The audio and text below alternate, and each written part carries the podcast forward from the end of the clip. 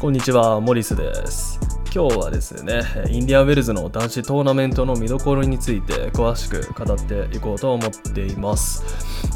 インディアンウェルズ開幕しましたね。いや、めちゃめちゃ楽しみです、個人的にも。まあ今日もね、もう開幕戦ということでいろんな試合が組まれてるんですけど、個人的にね、すごい注目してるカードは、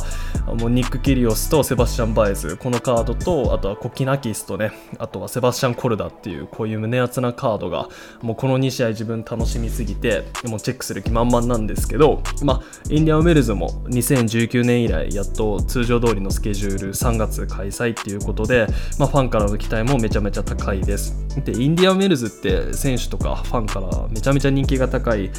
大会としてすごい有名ですよね。あのこれまでにあの ATP ってねあの年末にシーズンの終わりにどの大会が選手から一番人気があったかっていうトーナメント・オブ・ザ・イヤーっていうそういう表彰をするんですけどまあそれを過去インディアンウェルズはね7回受賞してたりもしててすごい人気な大会です。あまあすごい見ててもねあの自然豊かな感じとあと温暖な気候ってのがすごい見てて気持ちのいいようなそういうスケールのね大会なので、まあ、個人的にもすごい好きです。で、まあ、こういうね、ポッドキャストを撮るきっかけとしては、まあ、日本の情報ですと、やっぱりこういう見どころとかまとめてるの少ないなっていうふうに自分思ったので、あじゃあ俺やろうと思ってちょっとこうやって撮ってみてます。なのでね、今回は海外情報ベースで自分がどういう見どころあるのっていうのをちょっと選んできたので紹介させていただきます。なので普段とはね、違うようなテニスを見る視点というか、そういうのがね、身につけられるようなポッドキャストになると思いますので、ぜひ最後まで聞いていってください。はいで見どころはですねいくつかあるんですけどまず最初はですねナダルの開幕からの連勝記録が続くかどうか。これがねやっぱり一番ね気になる点ではあると思います、えー、ナダル彼今無双状態ですよね。あの前後の前哨戦のメルボルンサマーセットとその次の前後でこの間の赤プルコと、まあ、大会を3連覇しまして開幕から15連勝してるっていうことで、えー、半端ないですねこのおじさん。でナダルって例年はねこの時期めちゃめちゃ怪我しやすい感じで、まあ、ジンクスっていうのがあって全豪オープンとナダルのジンクスの関係みたいなそういう海外サイトの記事とかもね自分見たことあるんですけど、まあ、そういう彼にとってはね今の状態っていうのは奇跡です、えー、なのでこの状態いつまで続くのか本当に気になりますよね。でナダルの今回のインディアンウェルズのドローあの比較的いい感じなんですよしかも。あの特にねやっぱり注目なのはさっきもねあの名前出しましたけど2回戦で当たるかもしれないセバスチャン・コルダとの、ね、対決ってていうのは望んでいる方多いと思います、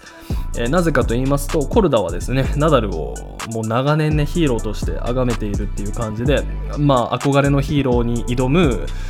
若手っていうそういう図式がね見れるんじゃないかってことがすごい期待されてますね。でコルダがねどれだけナダルのことを尊敬してるかって言いますと、まあ、2020年のフレンチオープンでねコルダはナダルと初対戦したんですけど、まあ、それでね結構ケッチョンケッチョンにやられたんですけど、まあ、その後の会見でね絶対また対戦したい。彼の仕草は僕にとって全部インスピレーションだっていうこういう熱いメッセージをね伝えてました。であと確かコルダのねあの飼ってる犬がいるんですけど、まあ、コルダナダルが好きすぎて愛犬にねナダルって名前を付けてた。確かねそういうはずだったんですけど、まあ、それぐらい好きだっていうことで。でしかも結構ね実現する可能性っていうのも、まあ、比較的高めのカードなので、まあ、本当にこういう風に対戦することになったら楽しみですよね。で、ナダル、もしね、コルダに勝った後、シード順でね、対戦するかもしれない相手っていうのをね、どんどんネームドロップしていこうと思うんですけど、えー、まずダニエル・エヴァンス、まあ、スライスがエッチな選手でね、個人的にもすごい面白い選手です、見てて。で、その次はね、ライリー・オペルカ。で、オペルカもね、ビッグサーバーで地元アメリカってことで、多分かなりタフな、当たればね、戦いになると思います。で、その次はシャポバロフで、まあ、準々決勝ではシナーかルード、このどちらかに当たるっていう、そういう形になっています。で、まあ、こうやってね、結構いい選手の名前並んでるんですけど、今のナダルのこの感じ見てると、まあ、準々決勝までナダルが負けるイメージってのが、やっぱどうしても湧かないなっていうドローですね、個人的に思うのは。で、やっぱり今ナダルってサーブが半端なくいいんですよ。サーブがいいので、本当に勝つの難しいと思います、他の選手。あの、何回もね、話してるとは思うんですけど、まあ、カルロス・モヤがね、彼のコーチが取り組んできた、そういう戦術のおかげで、彼っていうのはセカンドサービスの平均速度がもう2桁以上上がってるってことで現代テニスに順応する能力ってのが今の彼のこの躍進の本質になっていますなのでしかもフィジカル的にもね痛みからもう解放されて全盛期みたいなプレーができてて嬉しいよっていうことを会見で自分からね自ら言っているっていうことですのでもう調子っていうのは半端なくいいのでこの35歳のおじさんあのインディアンウェルズでどれだけ成長できるのかっていうのが、まあ、どういう結果を残せるのかっていうのもねすごい楽しみな部分です。で、はい、次の見どころについて話していこうと思うんですけど、まあ、これはね、メドベデフが世界王者にふさわしい器なのかっていうね、それを証明する機会にこのインディアンウェルズはなると思います。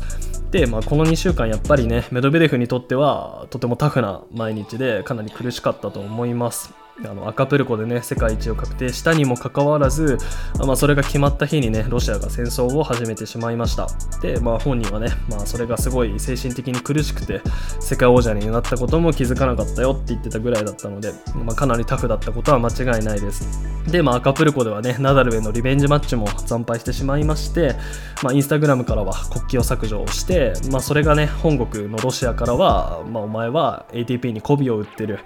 金の亡者だっていう風に、まあ、ディスる人とかも出てきてて、まあ、本当に彼には同情すると言いますかなんか本当にかわいそうだなってのが個人的な意見です。あの祝ってあげるのがね普通じゃないですか。あの例えばね日本で錦織とか大坂なおみが世界ランク1位になったとしたら、まあ、大坂なおみはなったけどあの普通におめでとうっていう感じにねやっぱり国が湧くじゃないですか。じゃなくてロシアからはディスを送られるっていうこれ本当にメドベレフにとってはねメドベレフもあのロシアのためにプレーしたいっていう、ね、発言を今年ね何度かしてるのでかわいそうだなってのが正直な感想です。で、まあ、話をねこのインディアンウェルズの方に移したいと思うんですけど、まあ、メドベデフが世界王者として初めて挑む大会となります、えー、なので、まあ、結構ねいい結果残すことが期待されてるんですけどまあドローはねトップシードの中ではトップクラスの辛さになってしまってますね、まあ、まず3回戦でねモンフィスと当たるんですよ。で今のモンフィスってすごいやる気半端ないじゃないですか。あの全豪オープンでねあれだけいい結果残してでまあ会見でもねあのナダルみたいに20回グランドスラムで優勝することは無理かもしれないけど俺はグランドスラム一度でいい一度でいいから優勝したいっていうそういう強い思いを語っていました。なのでモチベーションとかねあの今の状態とか見てても体の調子とかも全てがいい具合にね重なってきてすごい無双してるんですよね。まあちょっとね初戦敗退とか最近あったんですけどまあそういうの除くとかなりいい感じですね。でまあなのでやっぱり油断できない相手だっていうふうに言えると思います。で、まあ、モンフィス勝ったとしてね、その次に当たるというふうに噂されてるのは、4回戦ではね、あのリオを制したアルカラスか、あはたまたまたカタールを制したアグーかっていうね、このスペイン人、今、スペイン勢ってすごいホットハンドじゃないですか、めちゃめちゃ強いんですよね。まあ、アルカラスもリオで優勝した時はね、もう圧倒的な強さ見せてましたし、あのカタールでもね、あのバシラシビリに勝ったアグートっていうのは、もう半端なくね、あの持ち前のフラットの粘り強いテニスっていうのを見せてましたので、まあ、本当にあのメドベデフとしてもね対戦したくない相手だと思います。かなり危険ですね。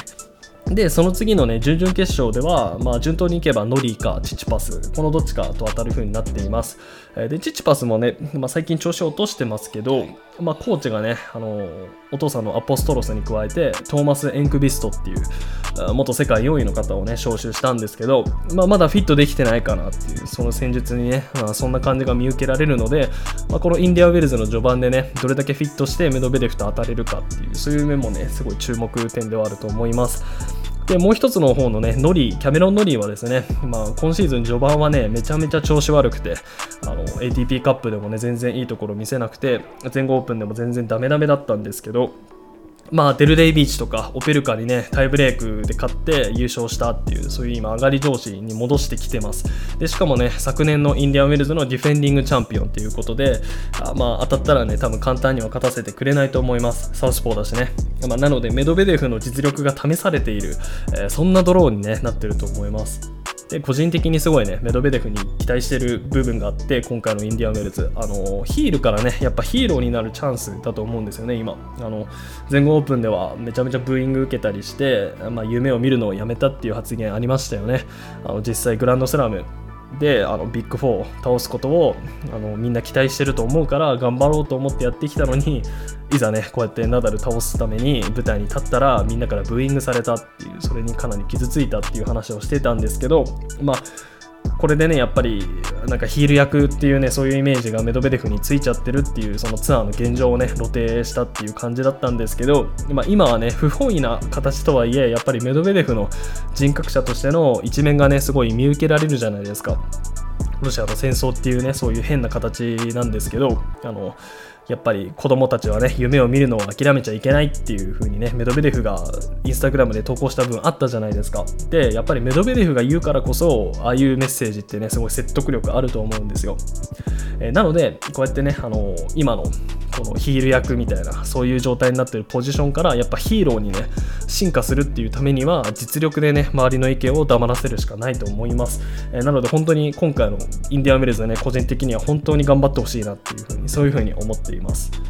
でまあこれをね最後のちょっとねトピックにしようと思うんですけど、まあ、ズベレフの今回のねインディアウェルズでの立ち振る舞いっていうのもすごい気になる点ではあります、えー、まあズベレフもねアカプルコですごい集大を晒してましたよね、まあ、審判への八つ当たり行為っていうことであ、まあ、このままだとね彼っていうのはかなりキャリアの中でも株を落としてる状態なのでプレーでどれだけ挽回できるのかっていうのがすごい注目点になってきます。で、ズベレフのドローンも見てみると、すごいワクワクするカードが多いです。で、初戦はね、ディミトロフかトミー・ポールっていうね、この2人のどちらか、まあ、くせ者ですよね、2人とも。で、本当にね、自分が本当に実現してほしいなって思ってるズベレフのカードは、タイラー・フリッツとの、え再戦ですね。まあ、これも胸熱です。まあ、なぜ胸熱なのかって言いますと、昨年インディアンウェルズでフリッツにね、ズベレフは負けてるんですよね。この時もフルセットの熱戦で、まあ、本当に覚醒しつつあるフリッツと今すごい波が激しくなってるズベレフどっちが上なのかっていうのはすごいファンとしてねすごい気になる部分でもあります。でしかもフリッツにとっては今回のインディアンウェルズホーム戦になります。アメリカなのでね。でしかも子供の頃この辺りに住んでたことがあるっていう風に言ってたのでなんか家族とかもね近くに住んでるようなのですごいスタジアムもめちゃめちゃ盛り上がると思います、えー、なので本当にフリッツには期待しますよね。で、まあ、この間デビスカップ出てたんですけど、フリッツ。その時も、まあ、アメリカ代表の監督を務めてるマーディ・フィッシュっていう選手がいるんですけど、選手じゃねえわ、元選手ですね。が、やっぱりフリッツはトップ10を目指す貪欲な姿勢があって、めちゃめちゃ多分強くなることが期待できるよねっていうことを、まあ、お墨付きをもらったぐらい、まあ、フィッシュもね、元トップ10選手ですから。なので、フリッツ今後もね、間違いなく成長すると思います。えー、本当に個人的にね、フリッツすごい好感が持てるのは、テニスをやっぱりね、クールなものにしたいっていう、そういう発言をしてたんですよね。やっぱ今のテニスって、テニスファンがね、すごい、もう昔のファンって言いますか、ちょっとなんか、入れ替え、血の入れ替えがね、すごい少ないスポーツじゃないですか。やっぱり、あの、自分、20代なんですけど、その一回り、二回りとか、そういう上の人たちのファンがやっぱ多いっていうイメージなので、そういうイメージを払拭したいっていうね、そういう発言をしてたので、やっぱりフリッツね、いいことしてるかなっていうふうに思います。で、その次でね、まあ、ズベレフ順当にいけば、勝ち上がったとすれば、準々決勝ではベレッティーニかオジェアリアシムと当たることになっています。で、本当にベレッティーニ、怪我長期化しなくてよかったですね。もう彼何回腹筋怪我するんだっていう感じなんですけど、まあ、今回もね、こうやってあのインディアンウェルズですぐ戻ってこれてよかったですね。で、オジャーリアシムも決勝戦で負けるっていうジンクスを、まあ、あの打ち破ったっていうのがすごい今シーズン大きなことだと思うので、本当に活躍楽しみですよね。もうここまでね、彼を成長させた、やっぱトニーおじさん、半端ないですね、彼。もうコーチとして有能すぎるっていうのがあるので、まあ、ズベレフはね、本当にテニスの本質が問われるような、そういう戦いが繰り広げられると思います。でズベレフも昨年はねやっぱりメンタル的な成長が見えてた見えてただけに今シーズンのねこの復活っていうのがかなり待ち遠しい選手の一人ではあります、えー、ダブルフォルトのね本数減少っていうのは前のねポッドキャストでも何回か取り上げさせていただいたんですけど本当に立派なことです、えー、彼はね2019年1試合平均ダブルフォルトが5本してたんですけど今はね3本まで減らすことができています。でこれは大きな成長です。なので、あとはですね、やっぱり、ベッカーが、ボリス・ベッカーがズベレフのプレーを指摘していたように、まあ、彼がね、今すごい負けてる理由としては、もう守りに入っちゃってるんですよね。あの昨年ね、成功した理由の一つとしては、間違いなく積極性を持って自分からエースを取りに行くっていう、そういう姿勢がかなり評価されてました。えなので、今シーズンのね、前後とかでも特にそうだったんですけど、まあ、攻めるシャポバラフに対してずっと受け身、受け身でね、あの、すごいビッグなショットを打とうとしてもミスを怖がって打てないっていうそういうちょっと弱々しい一面ってのがね最近は目立つのでそういうのをなくしてくれればねもっと強くなると思いますで年齢的にもね20代中盤ですからもうもうキャリアの正念場になると思います今シーズンはなので行方が気になりますね。まあ本当にリフレッシュして赤プルコの一件はね、頑張ってほしいなっていうのが正直な感想です。